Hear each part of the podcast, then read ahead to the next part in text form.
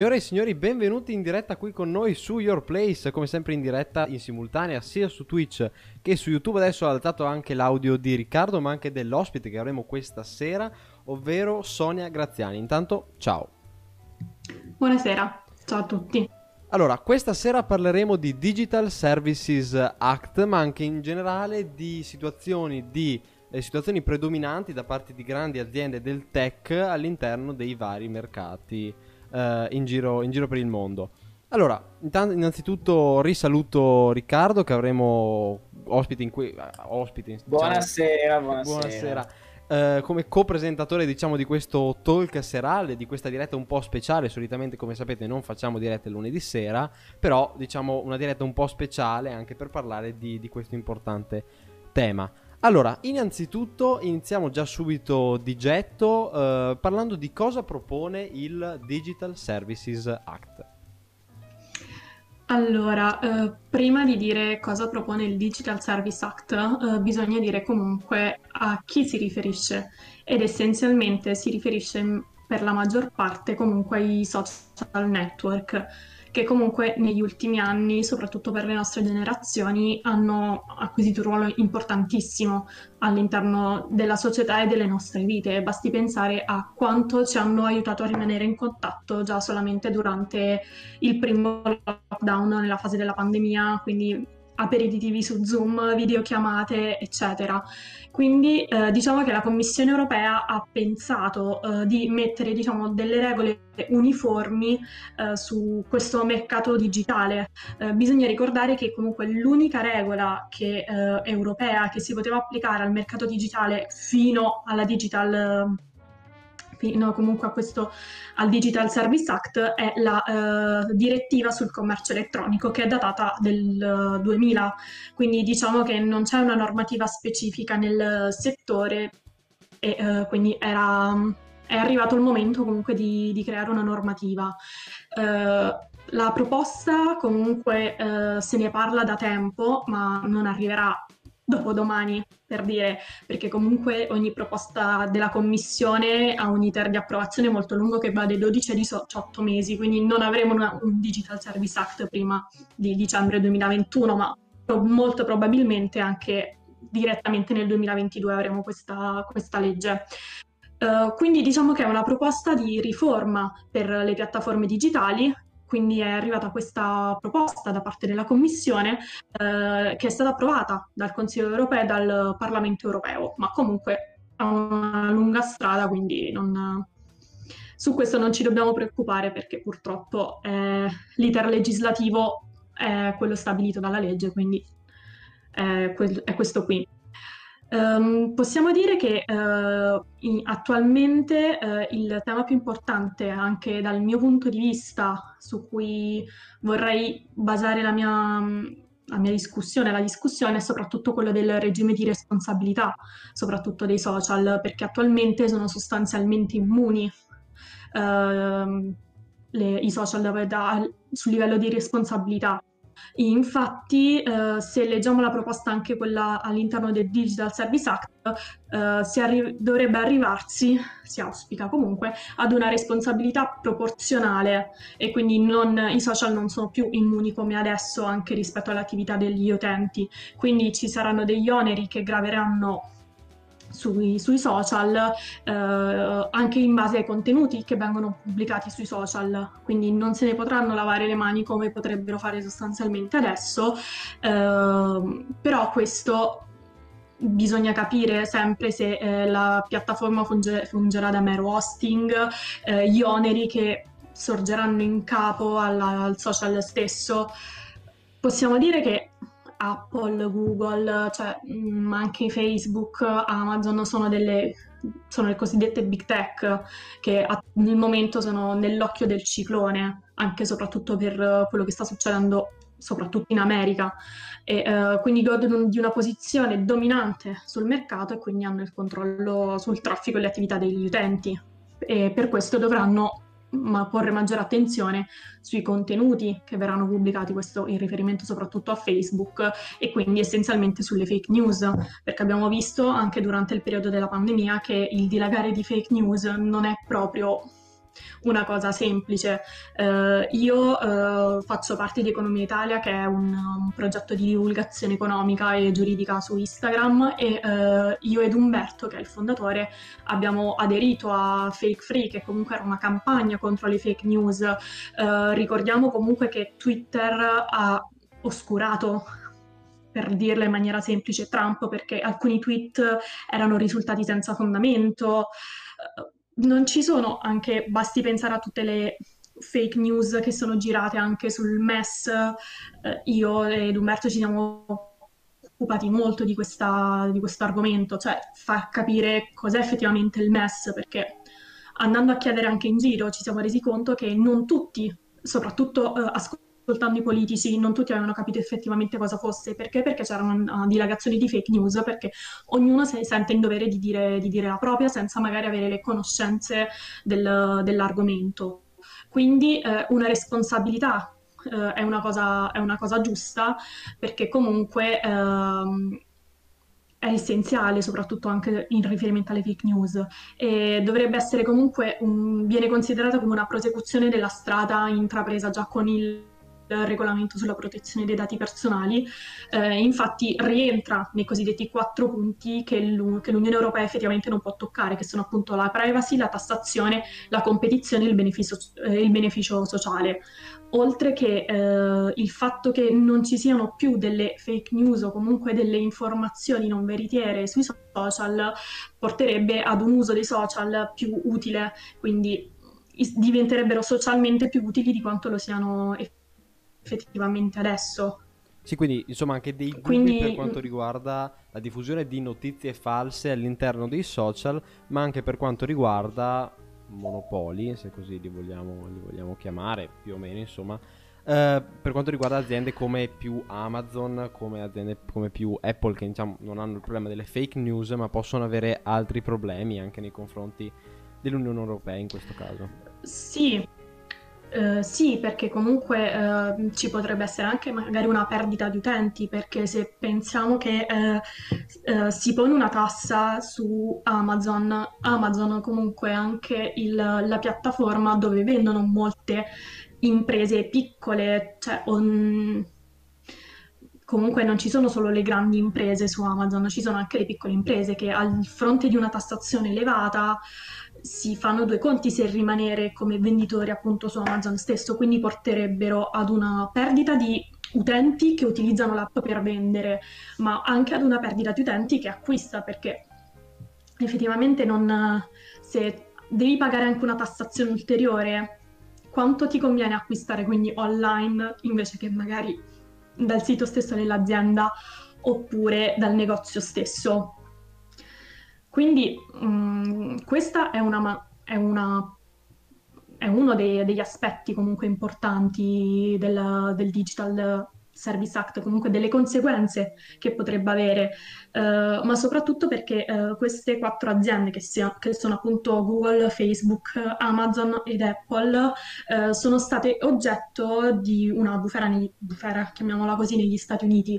per esempio, basti pensare che Trump aveva abbassato la tassazione per le grandi aziende dal 35% al 21%. Infatti erano state invogliate a ritornare con la sede fiscale anche in, in America. Mi pare che una Mm, una di loro fosse in Irlanda e quindi avesse comunque avviato il processo per tornare in America, mentre Biden aveva annunciato che avrebbe rialzato la tassazione dal 21% al 28%, quindi andando, andando un po' contro la politica di, di Trump, anche se effettivamente la, mh, mm, il fondamento è quello di, eh, anche quello che a cui mira la digital, il Digital Service Act, è quello di far pagare le tasse alle grandi aziende non in un solo paese, che possiamo definire come paradiso fiscale, anche se effettivamente non possiamo definire un paese come un paradiso fiscale effettivamente, sì. ma uh, più quindi come delle tassazioni agevolate che in, invogliano l'azienda a trasferire la propria sede fiscale lì, eh, quindi una tassazione eh, plasmata, spalmata su tutti gli stati, quindi ad ogni stato spetterebbe una fetta di quella tassazione in base comunque alle vendite all'interno dello stato, a tutta una serie di, di parametri che verranno poi comunque individuati.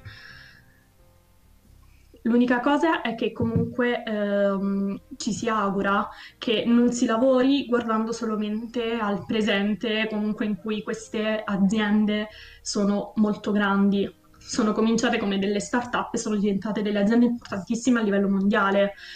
Mm, ma comunque dovrebbero mirare anche al futuro business. Infatti, eh, quello che si auspica anche con il digital eh, service è questo, cioè che eh, ricalchi la, mm, l'idea che eh, si è avuta nel 2000 nella regolazione del commercio elettronico, perché sì si è regolato, però sapendo che nel futuro le cose sarebbero cambiate, quindi non un'ottica eh, concentrata solo sul presente, ma soprattutto sul, sul futuro, quindi non una toppa che tra tre anni non sarà più effettivamente valida.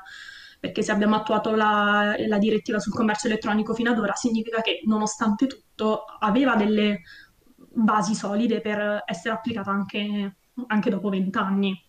Sì, quindi insomma c'è necessità di creare una, una nuova regolamentazione? C'è la necessità o... Uh, sì, la necessità di trovare un punto di equilibrio nella regolamentazione di queste piattaforme è innegabile, anche perché ormai è diventato un, un baluardo anche nel dibattito pubblico, anche italiano, mondiale. Uh, però comunque bisogna appunto il rischio è quello che la legificazione che si avrà uh, sia solamente per l'attuale e quindi andrà a spegnere quello che potrebbe accadere tra 5-10 anni, mentre la normativa del 2000 non ha ucciso quelle start-up che adesso sono diventate Facebook, Amazon, Google. Quindi ci si aspetta comunque una regolamentazione che però non ammazzi troppo anche il, l'idea di innovazione. Sì, eh, vedevo prima da, dalla chat battute tipo ave- avete aderito alle campagne in- indette da Soros e Bill Gates, siete ammanicati con poteri forti, turbofinanziati. Tra l'altro sì. è il carissimo Hermes Massignani che le scrive queste cose. Non avevo dubbi. E al punto 4, secondo te internet può essere considerato un bene dell'umanità o deve rimanere un prodotto di un'azienda? Allora, eh, diciamo che... Mm, Internet ormai è un bene che viene utilizzato da tutti. Cioè, non dico che tutti abbiamo una connessione internet, perché ci sono molte persone che non hanno una connessione internet, però tutti, bene o male, in un modo o nell'altro, riusciamo a comunicare tramite la, la rete. Quindi non, non, può essere considerato un diritto dell'umanità, nel senso che, secondo me, sempre, eh, comunque... Eh, può essere un, considerato un diritto dell'umanità il fatto di poter esprimere appunto la propria opinione su un social o uh, poter comprare quello che ci pare su una piattaforma come Amazon oppure andare a cercare qualsiasi cosa su Google. Però fondamentalmente la, l'internet come generale se parlo di internet non mi viene da pensare che possa diventare un diritto del, del cittadino cioè, cosa, cosa vanto? Cioè, se, se, mai potesse diventare un diritto del cittadino, quale sarebbe il bene tutelato dalla, dalla norma che rende appunto l'internet come un diritto? Mm, io non vedo appunto una, un qualcosa che possa essere tutelato, perché poi comunque la norma giuridica eh, deve tutelare un qualcosa che è definito appunto il bene giuridico. Quindi ad esempio l'articolo 32 della Costituzione che abbiamo conosciuto tutti quanti durante questo lockdown va a tutelare il bene della vita, mm, il diritto all'informazione, il diritto all'internet, che, diritto, cioè che bene andrebbe a tutelare. Sì, sì, sì. Dopo un'altra cosa, uscendo leggermente insomma dal tema, io e Riccardo ne parliamo spesso, magari da soli, senza, senza dirette o anche in altri momenti è per quanto riguarda la diffusione delle fake news, ne abbiamo, l'abbiamo detto prima, mi è venuto probabilmente adesso, eh, per quanto riguarda il fatto lì di Trump censurato, anche se in realtà eh, c'è semplicemente un alert, mi ricordo ancora le motivazioni sì. all'inizio di quando dicevano lo, pubblichi- lo, lo teniamo lì lo stesso, esiste comunque il tweet esiste comunque il tweet perché può essere un'informazione che può interessare per motivi logicamente a, a, in generale alla popolazione, alla popolazione americana. Uh, e, ne, e, ne, parliamo molto spesso io e Riccardo per quanto riguarda il fatto, eh, ma se tu censuri, perché è un, una, semi, insomma, una semicensura per quanto riguarda questo, Uh, se tu censuri, dopo gli dai l'opportunità di dire: Guarda, questi poteri forti, questi social, questi social network che si permettono di, di dire cosa è vero, cosa è falso, eccetera. E quindi c'è anche bisogno, insomma, di una, di una normativa del genere per, per, andare a. Sì, perché comunque um, il pu- poter pubblicare quello che si vuole va a, um, io posso tranquillamente difendermi dicendo è libertà di espressione, io posso sì. esprimere la mia, la mia, opinione, che poi io sia Trump o sia una persona in, irrilevante all'interno di uno Stato, a quel punto diventa, è importante dire, cioè una fake news non può derivare dal Presidente degli Stati Uniti, però comunque è libertà di espressione. Uh, il Parlamento, quindi europeo, tornando magari in, in Europa, um, cioè quello che, si, quello che preoccupa è il fatto, è il potere che verrebbe richiesto, cioè che verrebbe dato al, magari al social network e quindi che verrebbe richiesto, il controllo che verrebbe richiesto nell'eliminazione dei contenuti. Quindi su cosa basiamo effettivamente l'eliminazione dei contenuti? che sono una legittima e libera espressione degli utenti che utilizzano quel social. Quindi se vedo che eh, un social ha una normativa più stringente, quindi io non posso pubblicare quello, quello, quello, ci sono dei criteri più stringenti, sono mm, molta meno gente andrà a utilizzare quel social o si andrà a iscrivere a quel social. Ormai tutti abbiamo Facebook, però quante persone e- eliminerebbero il proprio profilo da Facebook sulla base di questa normativa? E quindi ci deve essere una definizione dei contenuti da rimuovere Infatti eh, il Parlamento europeo ha detto che comunque l'attuale sistema digitale eh, incoraggia i comportamenti problematici, cioè il andare a capire se una cosa dovrebbe essere cancellata, se dovrebbe essere limitata, se dovrebbe essere oscurata e quindi ehm, si crea un problema. Quindi quello è un problema rilevante che deve essere definito in maniera molto specifica anche per i poteri, che, anche gli oneri che poi sorgeranno in capo alle aziende. Infatti eh, mi pare che sempre il Parlamento sia riferito anche al cosiddetto micro-targeting, eh, cioè che dice appunto che ehm, utilizzano appunto eh, caratteristiche che espongono delle vulnerabilità fisiche o psicologiche e quindi la diffusione dell'incitamento all'odio o contenuti razzisti o di disinformazione o problemi emergenti e quindi eh, manipolano i contenuti online, cioè cercano di far entrare questa prospettiva magari eh, dei contenuti degli incitamenti all'odio in un, in un algoritmo per farlo ri, mm, risonare di più, cioè per dargli una cassa di risonanza maggiore. Sì, e una domanda, dal... posso?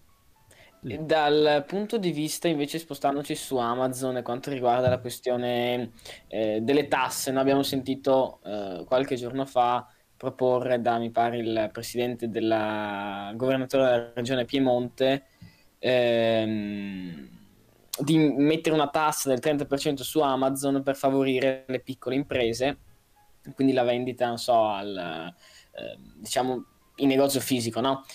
Eh, punto, da, da, questo punto di vista, eh, cosa ci puoi dire riguardo la tassazione di Amazon? Cioè, Amazon mh, mm, si sente spesso dire che abbia una tassazione, mh, mm, diciamo, agevolata in, in, qualche senso. Tu cosa ne pensi riguardo questo e che dati ci sai dare? Allora, um, l'affermazione del, del governatore della, del Piemonte, mi pare avessi detto, me la, me la, sono completamente persa, quindi purtroppo non posso, non posso pronunciarmi su quella. Però eh, c'è da dire che questi giganti del web, tra cui mettere anche oltre le quattro che abbiamo già citato, Airbnb, Uber, Booking, eh, diciamo lasciano quasi ad asciutto il fisco italiano, nel senso che ehm, pagano le tasse, ma pagano delle tasse che sembrerebbero uh, ridotte, uh, perché comunque uh, parcheggiano, diciamo, i loro profitti in paesi dove le aliquote appunto sono più convenienti. Cioè da dire che se alzi la tassa su Amazon, Amazon passerà quella tassa che lui deve pagare su chi utilizza Amazon per vendere e su chi utilizza Amazon per comprare. Quindi effettivamente eh, ci saranno meno aziende che andranno a vendere su Amazon e meno eh, utenti che andranno a comprare effettivamente su Amazon, perché comunque tu ti rendi conto di andare a pagare una, una tassa che eh, effettivamente nel negozio non pagheresti.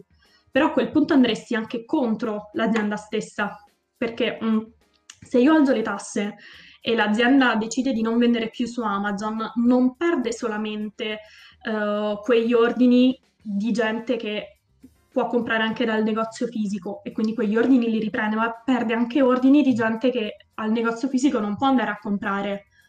Se pensiamo ad un, un negozio a Torino, io voglio comprare una cosa da un negozio a Torino e non è più su Amazon, cerco un'alternativa se voglio rimanere su Amazon o magari cerco un'alternativa mh, mm, dove, dove, abito. Quindi mh, mm, si andrebbe a limitare comunque il, il, cioè, l'azienda stessa, quindi quello che l'azienda stessa potrebbe guadagnare. Non dico che non bisogni eh, tassare in maniera diversa, eh, però il punto non è il tassare man- tanto in maniera diversa, ma l'avere una tassazione eh, in questo senso più uniforme in tutta Europa. Quindi che non porti le aziende a dire eh, investiamo in quel determinato paese perché ha una tassazione mh, mm, quasi, quasi nulla, mentre quell'altro paese ha una tassazione elevata. E quindi cioè, avere una tassazione che diverge ma di poco è diverso, quindi l'azienda, l'azienda stessa andrebbe a dire ok, sì, non mi cambia niente avere la sede fiscale in un paese piuttosto che in un altro.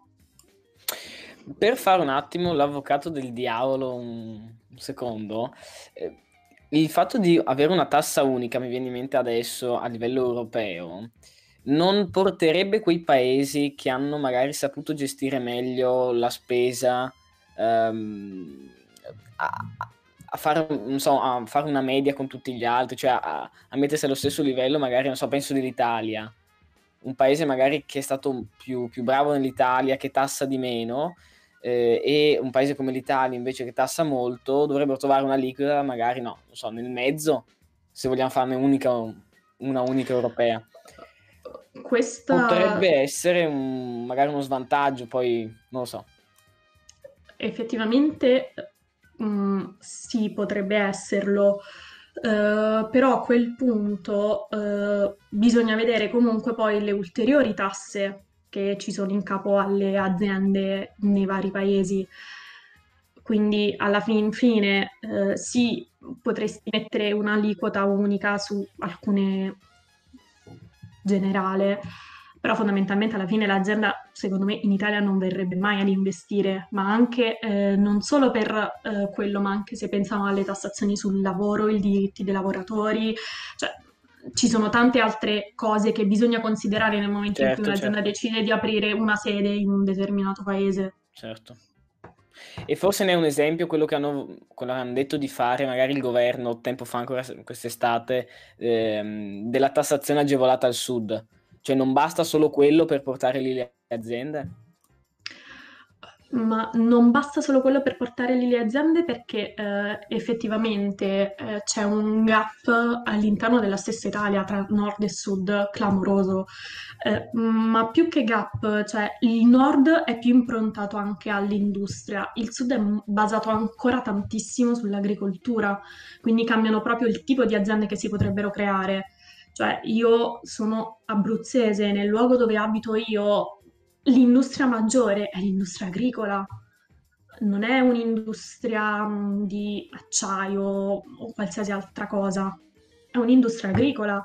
Cioè, la mia zona è conosciuta per le patate, non è conosciuta per, ad esempio, Taranto, l'Ilva. Non tocchiamo l'argomento Ilva, però comunque non è che ci siano grandi aziende del terzo settore o di servizi quindi bisognerebbe, eh, questo deriva soprattutto dalla mentalità delle persone, ma anche perché basti pensare che il nord, il, il Regno Lombardo-Veneto, la Serenissima, a sud avevamo lo, lo stato della Chiesa. c'è un po' di differenza storica. Fanno notare giustamente dalla chat, mica vanno in Olanda per le tasse, ma perché tutto l'ambiente è favorevole all'impresa. Certo. Ecco, esatto quello che avevo detto anch'io, cioè eh, puoi mettere anche un'aliquota unica per dire ok, apri l'impresa, però dopo devi vedere tutte le cose che circolano intorno all'impresa ed è quello che l'Italia non è appetibile, perché puoi mettere anche una tassa zero, ma fondamentalmente non rimani comunque appetibile per tutta un'altra serie di problemi.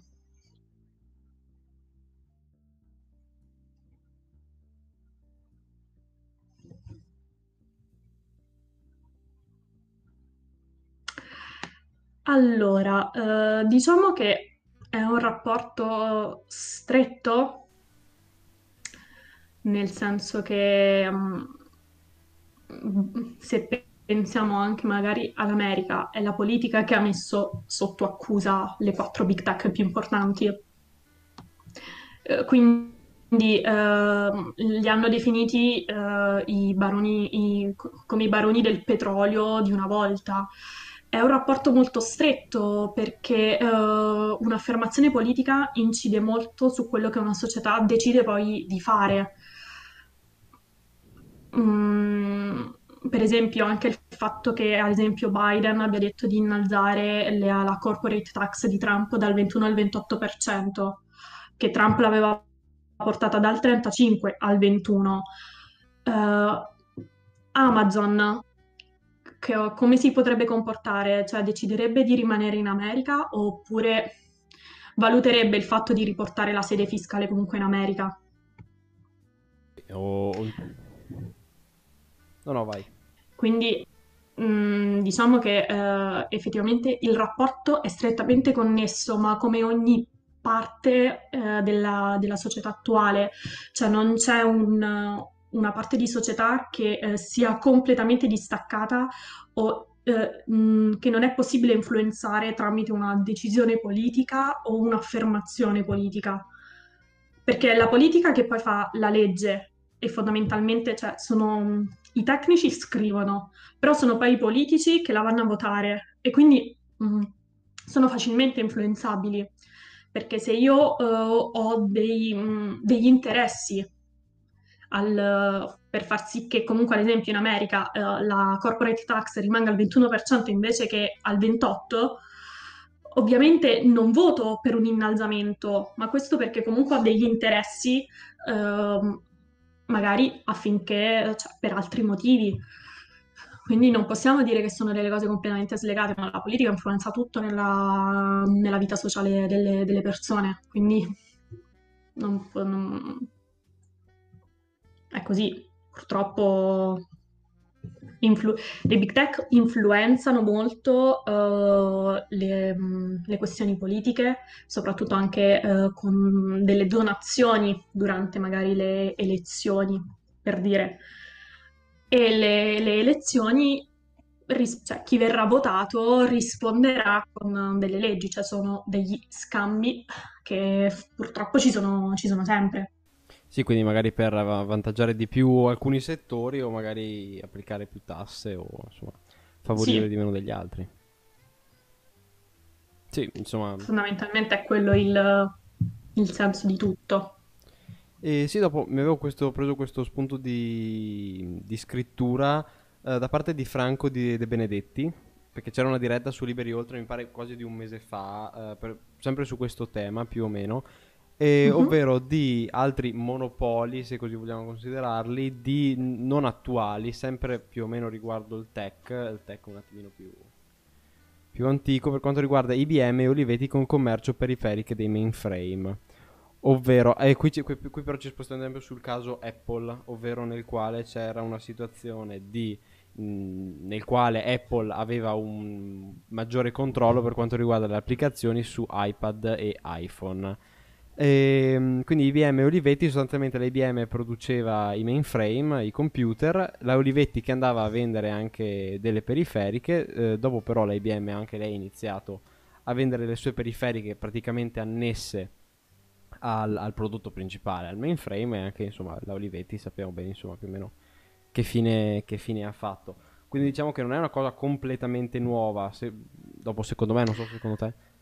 No, no, vai pure.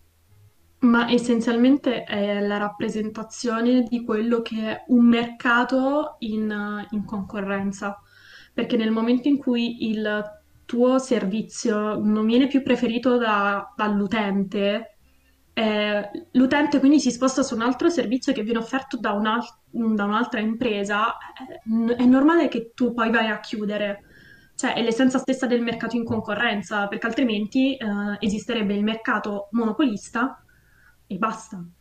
Eh, mm, eh, finisce così perché l'utente ha la facoltà di scegliere. Se, ci se ci sono più di una scelta, l'utente sceglie, è la sua discrezionalità. Su quello non possiamo, mm, non possiamo dire nulla neanche a livello giuridico, perché è, è così e basta. È la discrezionalità propria di ogni, di ogni soggetto. Se vogliamo togliere la discrezionalità, dovremmo mettere solamente un venditore per ogni singolo bene. A quel punto diventerebbe Trenitalia prima dell'entrata di Italo. Se io volevo prendere l'alta velocità, ero obbligata a prendere Trenitalia. Perché? Perché era l'unica scelta. Era un mercato chiuso, perché c'erano delle barriere all'entrata eh, enormi, anche a livello di costi. È entrato Italo e io adesso posso scegliere tranquillamente se prendere Trenitalia o se prendere Italo per fare una tratta di alta velocità. Poi lì è la, discre- la discrezionalità del singolo di dire io mi trovo meglio con Italo, io mi trovo meglio con Trenitalia. Sì, ehm, Quindi dopo lì più che altro per quanto riguarda la situazione di Apple contro quello per il quale è stata imputata più che altro Apple, come qui con IBM e Olivetti, ovvero che il fatto ti vendo il computer e ti, vengo- ti vendo anche in allegato eh, il resto delle cose e quell'altra azienda non ha praticamente nemmeno più senso di esistere perché se io ti vendo, io ti vendo già subito il prodotto, eh, anche il prodotto che vende quell'altra azienda già subito incluso, un prezzo logicamente un po' più alto, eh, non ha, non ha più senso. Sai per caso un po' mh, più nello specifico cos'è che è successo con Apple? Domanda. Allora, ehm, so cosa è successo con il, ehm, con l'atto di accusa del americano, Sì, che era per delineare il progetto antitrust. Cioè, fondamentalmente, ehm, loro sono andati contro il potere monopolistico delle big tech. Infatti hanno mm, nominato la parola monopolio circa più di un centinaio di volte. Cioè, hanno fatto intendere che per loro è un, è un monopolio, è un lavoro comunque molto, molto lungo. E eh, mh, diciamo che dicono che comunque sono delle aziende che hanno apportato dei benefici sociali molto, molto grandi, eh, però hanno abusato appunto della loro posizione dominante, dettando prezzi e regole nel commercio. Eh, la questione di Apple, secondo me, mh, nel momento tu hai una scelta, nel senso puoi comprare un, un telefono Android oppure puoi comprare un, un telefono della Apple. È una tua discrezionalità. Infatti mi pare anche che i telefoni Apple non siano i più venduti al mondo, cioè rientrino no, ave- nella ave- classifica dei più letto... 5, la Allora, marca tra le più 5 più vendute, però non è la più venduta. no, allora fanno... Non è la più venduta, però in totale de- dei soldi che girano per quanto riguarda i pro- i- l'acquistare uno smartphone, il 70% è di Apple. perché comunque sono smartphone che costano molto di più rispetto ad altri smartphone. Però quello che, mh, quello che mi sento dire è che non la puoi ehm, demonizzare più di tanto, perché comunque c'è una discrezionalità comunque in capo al singolo di scegliere se prendere un prodotto Apple oppure no. Eh, quindi eh, sì, magari hanno avuto dei comportamenti sopra la legge, mm, l'hanno violata in qualche modo, possibile, però non, non puoi dire eh, no, non devi, non devi agire così, perché fondamentalmente loro danno solamente un'alternativa. Il fatto che poi questa alternativa per alcune cose sia più valida rispetto a Samsung, Huawei, eh, quello è un dato di fatto, cioè quella poi è una scelta del, del singolo decidere, ok, voglio Apple per questi motivi, no, non voglio Apple per questi altri motivi. Io stessa, io ho un telefono Android, ho un Samsung, quindi non ho un Apple, però sul fatto di fare Apple, di dotarmi di un eh, apparecchio Apple, anche di un Mac, eh, beh, è un investimento su cui tutti pensiamo almeno una volta mh, di fare. Chi non ha mai pensato, Dio, mm, sai cosa, magari mi prendo il prossimo PC, mi prendo un Mac, un MacBook, però hai la tua scelta, hai la, la- la possibilità di scegliere un, un altro PC. Non, nessuno ti obbliga a prendere Apple perché non è l'unica scelta sul mercato. Che Sì, poi ci sia un monopolio per le applicazioni, quello è diverso perché ha un sistema operativo diverso che ha bisogno di, di applicazioni diverse. Però comunque anche il livello di applicazioni disponibili per Apple, io ho degli amici che utilizzano Apple da sempre e le applicazioni che si possono scaricare sono quadruplicate ormai, cioè sono molte di più rispetto a 7-8 anni fa. sì, quindi diciamo che c'è stata anche insomma un... La singola azienda che va a produrre il software comunque si può muovere su tutti i vari, i due principali store di applicazioni per telefono, quello di Google col Play Store e quello di Apple con, con l'App Store, diciamo che c'è tutta comunque una, una possibilità di pubblicare la tua app in generale ovunque. Non so se hai seguito un po' di tempo fa che c'è stato tutto uno scandalo enorme. eh, non so se conosci Epic Games, è una casa produttrice di videogiochi. Mm, no, Eh, è una casa produttrice di purtroppo. videogiochi e è- è salito su tutto uno scandalo perché hanno violato una delle norme dell'App Store. Eh, quella che diceva se tu devi far pagare all'interno del tuo gioco, in questo caso, una determinata cosa, quindi un upgrade diciamo del gioco, lo devi fare per forza tramite il servizio che ti offro io. Quindi ti rimando al Play Store e lì, mi pa- e lì paghi. Naturalmente il Play Store o l'App Store ci prende una percentuale hanno ovviamente. violato questo- questa cosa facendo in modo di non andare al- a- ad App Store in questo caso perché è contro Apple, ma di andare sul loro servizio privato e quindi ad Apple non veniva in tasca una mazza. E, e sono stati bannati, sono stati mm, mm, mandati via, non potevano più pubblicare niente, è stato oscurato completamente il gioco. Poiché eh, effettivamente avevano violato, violato questa legge. Epic Games ha denunciato Apple e in- successivamente anche Google a causa di prezzi troppo alti di tasse, di, insomma, di, di- di percentuali troppo alte, secondo loro, che prendeva, che prendeva, la, che prendeva la piattaforma. Eh, si girano comunque tutti intorno al 30%. Chi più, chi meno, 30%, bene o male. E quindi si lamentavano di questo e hanno denunciato, controdenunce e, e e via così.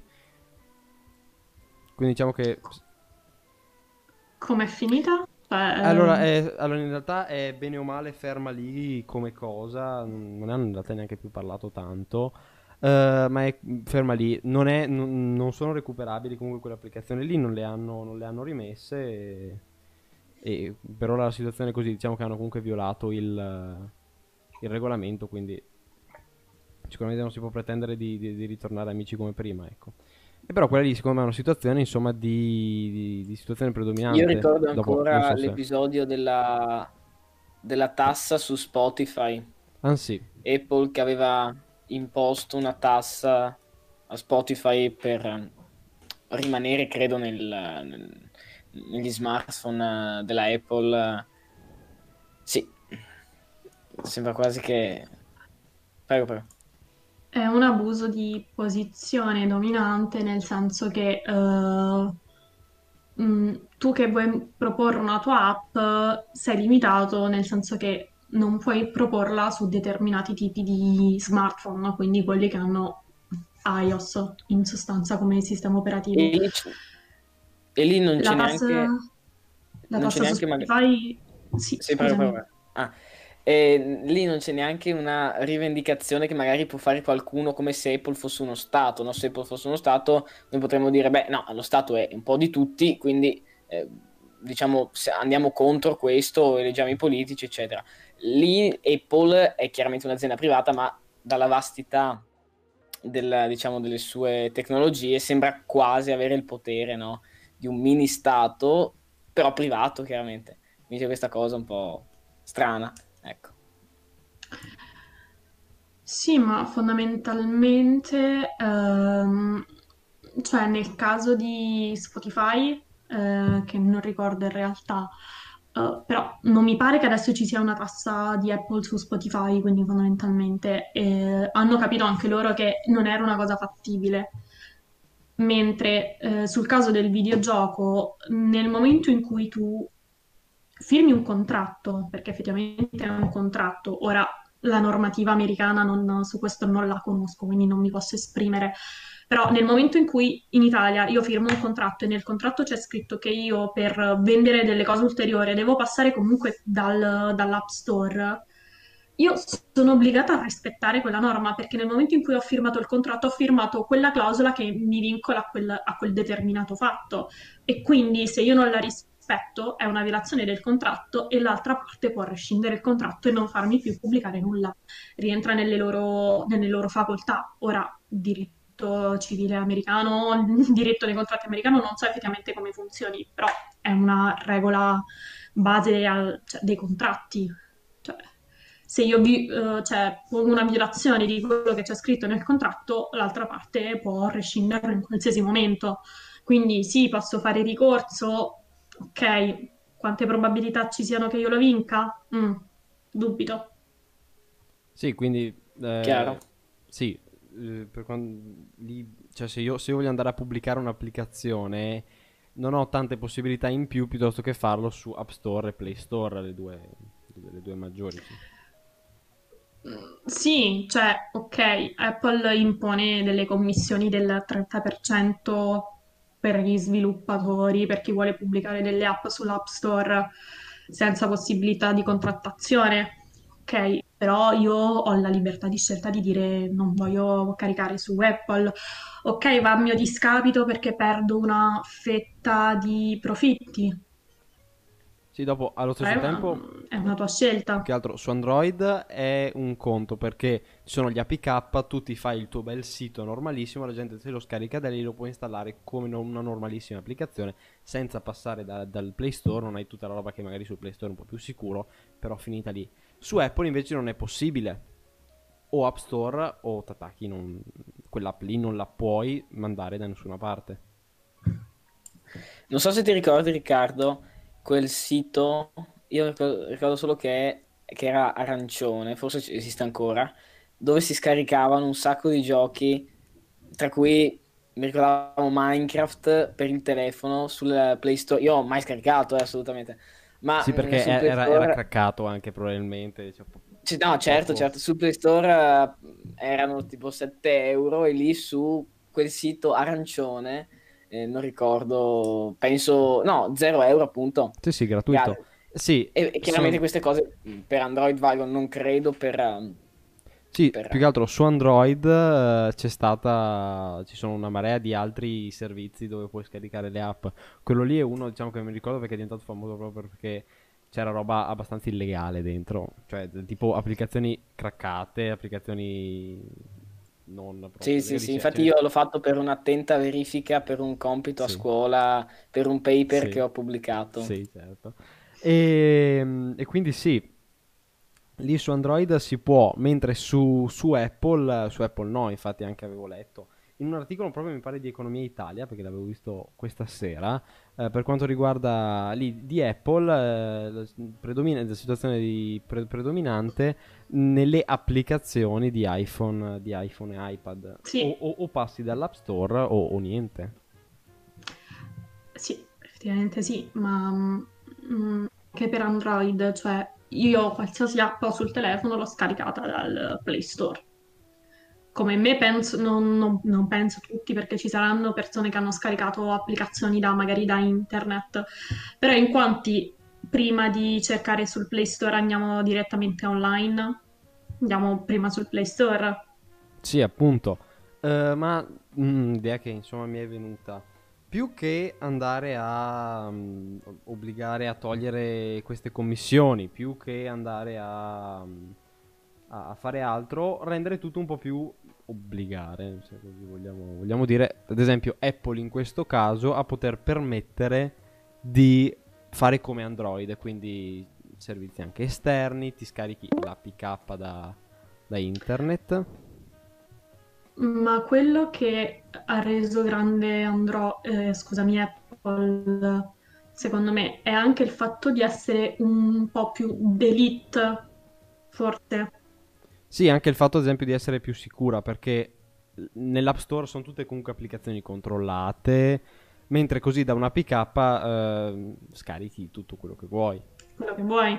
Quindi anche, cioè, paghi il, il servizio per pubblicare sull'App Store. Chi compra il cellulare Apple lo paga molto di più rispetto magari ad un altro cellulare, però hai delle tutele diverse. Quindi sì, si può demonizzare quanto vogliamo la um, commissione del 30% per le vendite sull'app, il fatto che magari non ci sia effettivamente contrattazione nel momento in cui tu vuoi pubblicare una tua app sul, per Apple, però è una, è una cosa diversa, è una cosa più d'elite. Sì. E basta, Riccardo, se non hai altre, altre cose da dire... Io ho risolto i dubbi, quindi a posto per me. Perfetto, allora Sonia, grazie mille per aver partecipato a questa, a questa chiacchierata questa sera. Io ringrazio i due nuovi follower che si sono iscritti, ovvero Economia Italia e Nazareno Lecis, che, Grande Nazza. grandissimo Nazareno Lecce. Nazza. che, che ci, che ci hanno appena seguito. Ringrazio tutti quelli che ci hanno seguito sia su Twitch che su YouTube. Vi ricordo eh, domani sera The Game Space, mercoledì salotto virtuale, giovedì ancora The Game Space, venerdì la chiacchierata con ehm, Claudio Pagliara, che è giornalista per la Rai. Sabato il podcast medio, mi pare, no Riccardo, sì.